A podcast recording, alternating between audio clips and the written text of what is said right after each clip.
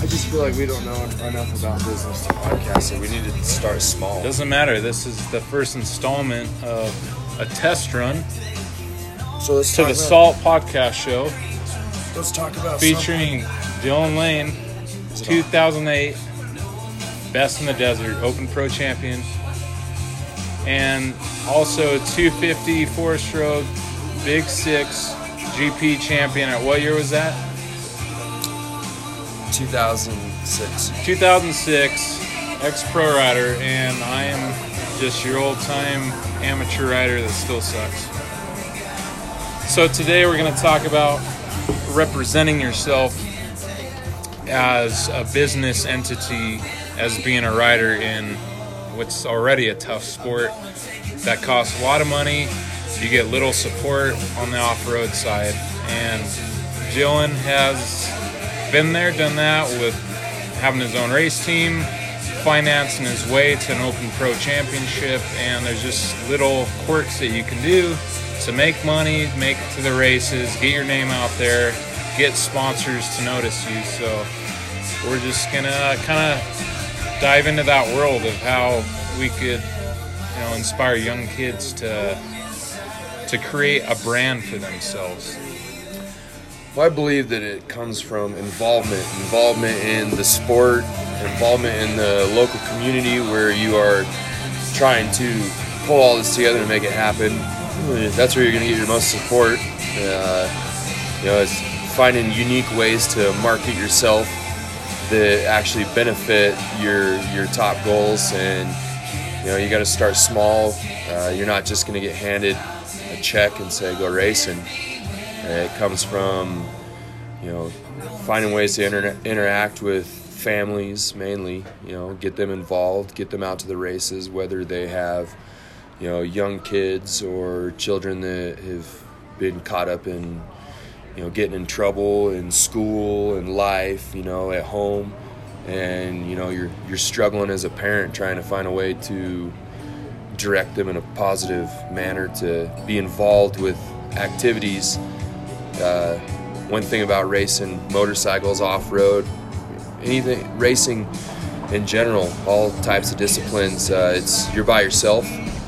Uh, it's very uh, you know a solo effort that you put out there, and the results you get are what you can use kind of as a uh, as a as a type of you know money to Yeah. Mobilize your efforts in the racing. So the the more you put into it, the more you get out, which is in all cases.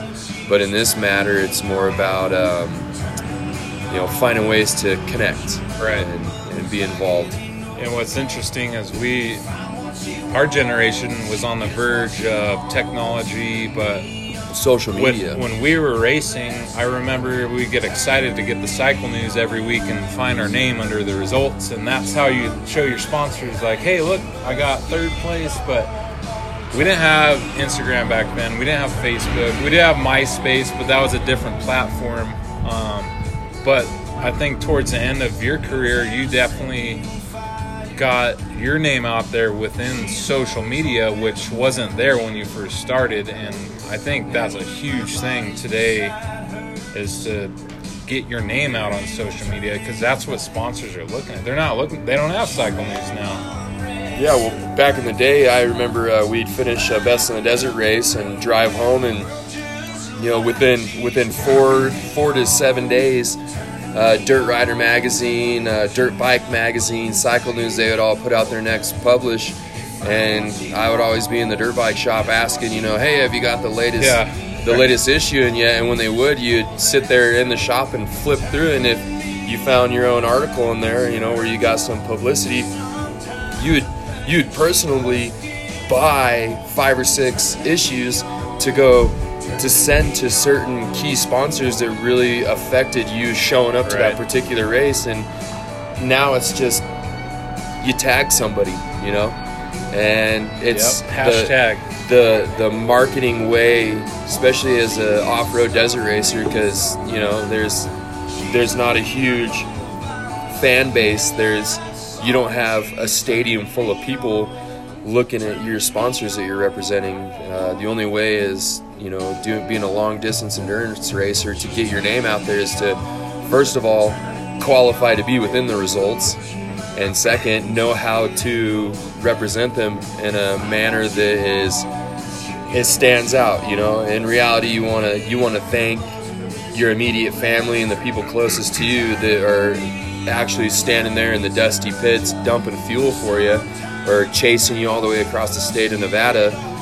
But you kind of got to do that on a personal level. And when you can get a chance to exploit your big sponsors, you gotta you gotta know how to word it and talk it. Uh, I believe Mark Kariya was a, a big part of our success just because we didn't have social media and because we developed a relationship he with him. He was the guy behind the camera. Yeah, he, getting you in cycle news. He created the social media. Yep. You know, he was he he filled the gap between being out there physically doing it and getting it back home for people to see what it is we're out there doing in our success. So it's it's much easier now than it was back in 2008, 2009. Uh, like you mentioned earlier, my or uh, yeah, MySpace was that was all we had. all we had, and even then, we were still kind of ignorant to how to you know Market yourself. market ourselves based through internet. yeah, it's uh, it's still a tough industry. We see these teams come and go, and um, even the factories will. I mean, we haven't seen factory Yamaha support in off road in a long time. They pulled out. Same with Suzuki. They pulled out. Back in when we were kids, I mean, it was like Ty Davis was the star on factory off road Yamaha, and Montclair, Mike- Montclair Yeah. Yamaha. Mike Kiedrowski was the face of Suzuki off road. Now that's kind of gone away. And even um, Team Green Kawasaki, they had a whole fleet. I remember when I was a kid going to the Nationals watching my dad race, they would bring out their semi, just like Supercross. They'd have their semi out there with their three star riders on the 500s. It, was Destry Abbott, Brian Brown, Shane Esposito. Epizito. Yep, he was the third rider. And How do we pronounce his name Es- properly? Esposito, Esposito. Esposito. Es- Esperanzo, Españolzo. if it's like a if it's like a uh, Justin Bieber song, it's Esposito. But it's not like that anymore. And I would love to talk to guys like that, Ty Davis and Des Abbott, that are still involved in the sport to where They got to see the change in marketing. Yeah, they're basically back to privateers hitting out of a van again with their mechanic. It's not, and that's a lot of it's to do with the economy. And like you said, in the off road world, you don't have an audience. You're out there in the middle of nowhere, no one can see you. And yeah, Yeah, it's it's there's there's another fine line drawn in the sand. Um, having too many sponsors. You know, uh, we used to have what was called Sponsor House, and which turned to Hookit. Yeah, and Sponsor House. I don't know if anybody really remembers that or recalls trying to be a part of that, but that was kind of a new wave in the you know, not really social media, more of an internet-based uh, collective of sponsorships, discounts, kickdowns, and goggles, this and that. Um, I personally was a little bit against it because I was, as a privateer in the higher classes of racing, I found it to be more effective to show up with a with what I considered a naked bike with no sponsors, no graphics, no stickers, uh, almost like so that the the big guys, the big sponsors that actually could make a difference in my attempt to be a professional motorcycle racer. It was more advertisement for them, more advertisement room, more real estate for them to advertise on. And, you know, as your results are being produced and you're finishing in the top of your class, they're looking at it like this guy's not representing anybody. So if we if we're a big part of his sponsorship efforts, it's going to be the only thing that people see when he has his bike on display, going through the pits and the results, you know, rather than listing 25 little tiny sponsors that are only giving you 15% off on goggles or you know 20% here for oils or this and that when your only sponsor is say North County House of Motorcycles. That's the only sponsor that people see in the results and it really I think that makes more of a impact than listing Amsoil oils Scott goggles Dunlop tires. You know, every little tiny piece. A million. a million yeah. sponsors, or you just list your one main sponsor that really is the reason why you're able to show up to the races. And I find that there, there's definitely a fine line there between you know overdoing it and also leaving room for more sponsors And I in the respect future. that. The kids that on the podium when they ask who would you like to thank, and they're the ones saying my mom and dad because they're the ones that paid for them to get to the race, Yeah. paid for their entry, the gas, pit crew, all that. But I see what you're saying. All these kids these days have a million sponsors, and you see it in Supercross interviews. They sound like robots. Yeah, and- it's too many. And if they do happen to have a big money sponsor that actually maybe paid for all their entries in the race or paid for them to get their rig to the race, when they do get announced, it's blended into all these little, little tiny sponsors that are just internet based that you really don't have a personal connection with. So, so it kind of takes away from giving, giving the you know, what am I looking for the the gratitude to your your real sponsor, The main, the main sponsor. You know, showing showing your uh, your gratefulness and your appreciation of what really actually physically got you to the race, so you could even sign up and be in contention over somebody that is just going through probably a couple hundred thousand a year lists of people that want 25% off on internet orders. You know, here, here's a promo code rather than, hey, you know, let's have dinner.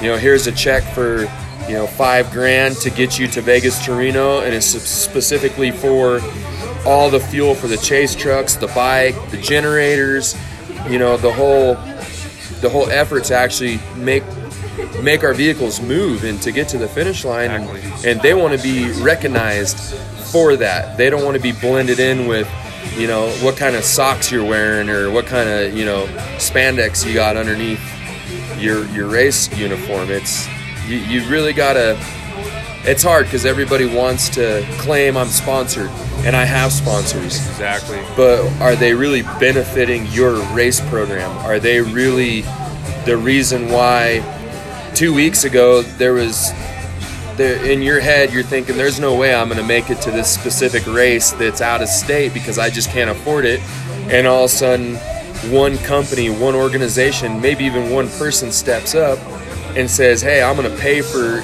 your full run this weekend, but I want to be the only sponsor listed."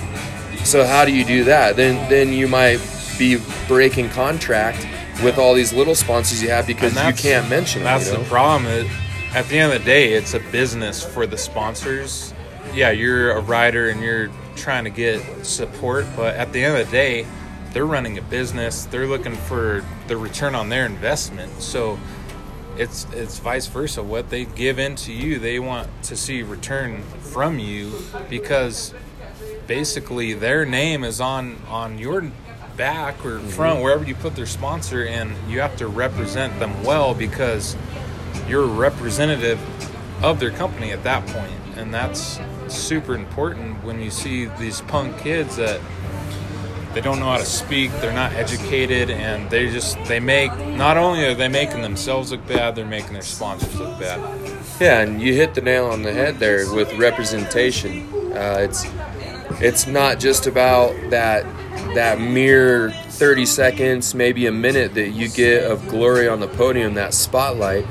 It's uh, you know I, I used to uh, you know coach young athletes, uh, men and women, girls, boys, on uh, how, how to represent their sponsors and you c- there's several different levels there's there's the publicity that you get through magazine articles, photographs, whatnot. Again, we're kind of talking a little bit old school, Right.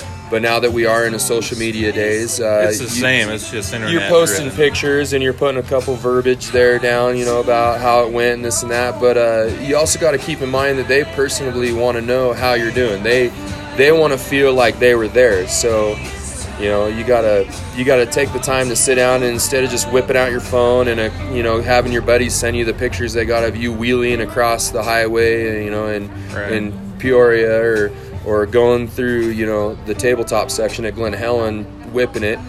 Uh, you need to sit down and do a very sentimental, from your heart, a, a gratitude, a thank you letter, uh, you know, directly to that sponsor, and and each one will change. You know, you're you're gonna you're gonna do a letter to your tire sponsor, and you're gonna be focusing on talking about tire quality, you know, traction, uh, how it worked, the type of race you were doing. Were we racing in Arizona where we're dealing with more of a hard packed like shale rock, or are we at Glen Helen where it's you know the that gnarly curb faced out turns into cement after a couple laps, uh, you know, and they because they can build their business off that, especially for that discipline of racing, whether it's Grand Prix, uh, Best in the Desert, Baja. Uh, you know, there's there's the right tool for every job. So you need to know how to sit down and address each of your sponsors differently. You know, and coming from a supportive background now in my older days, you know, there would be times when I'd take multiple kids to the racetrack, and one of the kids would win the moto, the other kid DNF'd, and the other kid would, you know, finish 30th. And you got to know how to approach each one of them, and you got to you got to know how to talk to them and word it to to be supportive of those that had a bad day and to acknowledge the success of the one that had a good day and not overdo it and not underdo it. And it's you know you do the same thing with trying to you know directly appreciate sponsors through not just hey go to my you know my uh, uh, Instagram account Right. and you you'll see pictures of me and I and I I added your name in there. You know, they want a direct thank you to them. And that's what'll keep you loyal with your sponsors to where they stick they stick by your side throughout your entire racing career. and it keeps it relevant. I mean, yes, there's only a select few that can make a career out of off-road racing, but those are the guys that kept their sponsors happy. They never burned bridges. They, That's a we call it the Nick Burson. I was just gonna bring him up. Nick Uh-huh. Burson has done that very well, and some other guys have done it too. And that's so we've talked in, about branding yourself, creating yourself as uh, social media for your sponsors and all that. But what a lot of racers need to talk about is life after racing. If you want to stay in the- industry or do something else, there's always life after racing, and you've seen examples like Ty Davis, who created his company ZipTy Racing while he was racing. So when he did retire from professional racing, he had a platform and something to fall back on because a lot of these racers, it could be over in an instant. You could break your back and you, you're out of a ride. And you have no money, and you have nothing to fall back on. no on. skills, no, talents skills. other than riding a motorcycle. So. I think it's very important, and I think it attests to what we've done. We've raced, but we've also created our own careers while we were racing, and we are able to still have fun and ride and race every now and then. But we have our careers to support our livelihood now because, I mean, you never know. Just like that, in an instant, your racing career is over, and then what do you do? Yeah, well, that's what defines a true privateer. Uh, I'd, I'd like to mention um, David Pingree. He's a full time firefighter paramedic, and he is one of the most successful motorcycle racers, on top of also training some of the most suc today successful motorcycle racers.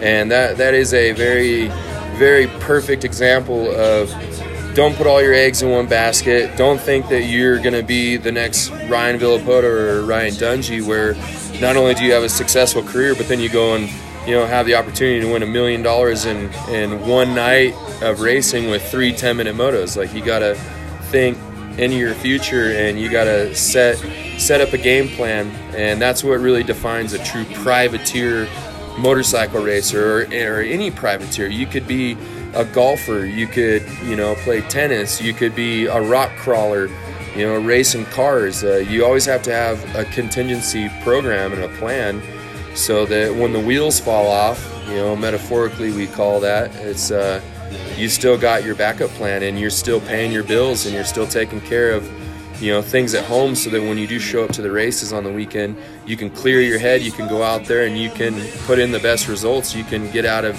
you know your body and your confidence in yourself and your program absolutely so i think we covered pretty much all the bases on some of the business aspect of the sport how to brand yourself have yourself be known Marketing. beyond racing marketing. Representation, giving back to your sponsors, uh, not just not just by here's a couple photographs and some verbiage, but a, a sentimental, direct, personal letter uh, addressing exactly what they're helping you with, and you know, it's, you just you got to think outside the box, and you got to be more creative than the next guy because sometimes you're not as fast as the next guy, but Exactly. he might miss a couple races because he couldn't hustle the sponsors to show up to one. Yeah, there there's guys in the supercross, motocross industry that made their living getting 10th to 15th because they're great ambassadors for their sponsors. Justin They- Brayton. they- Justin Brayton. and he's just now starting to shine and he's uh, been in it for 15 years you know yeah, he's he's only won one race, but that guy has made a living out of it, made a career out of it, supports his family.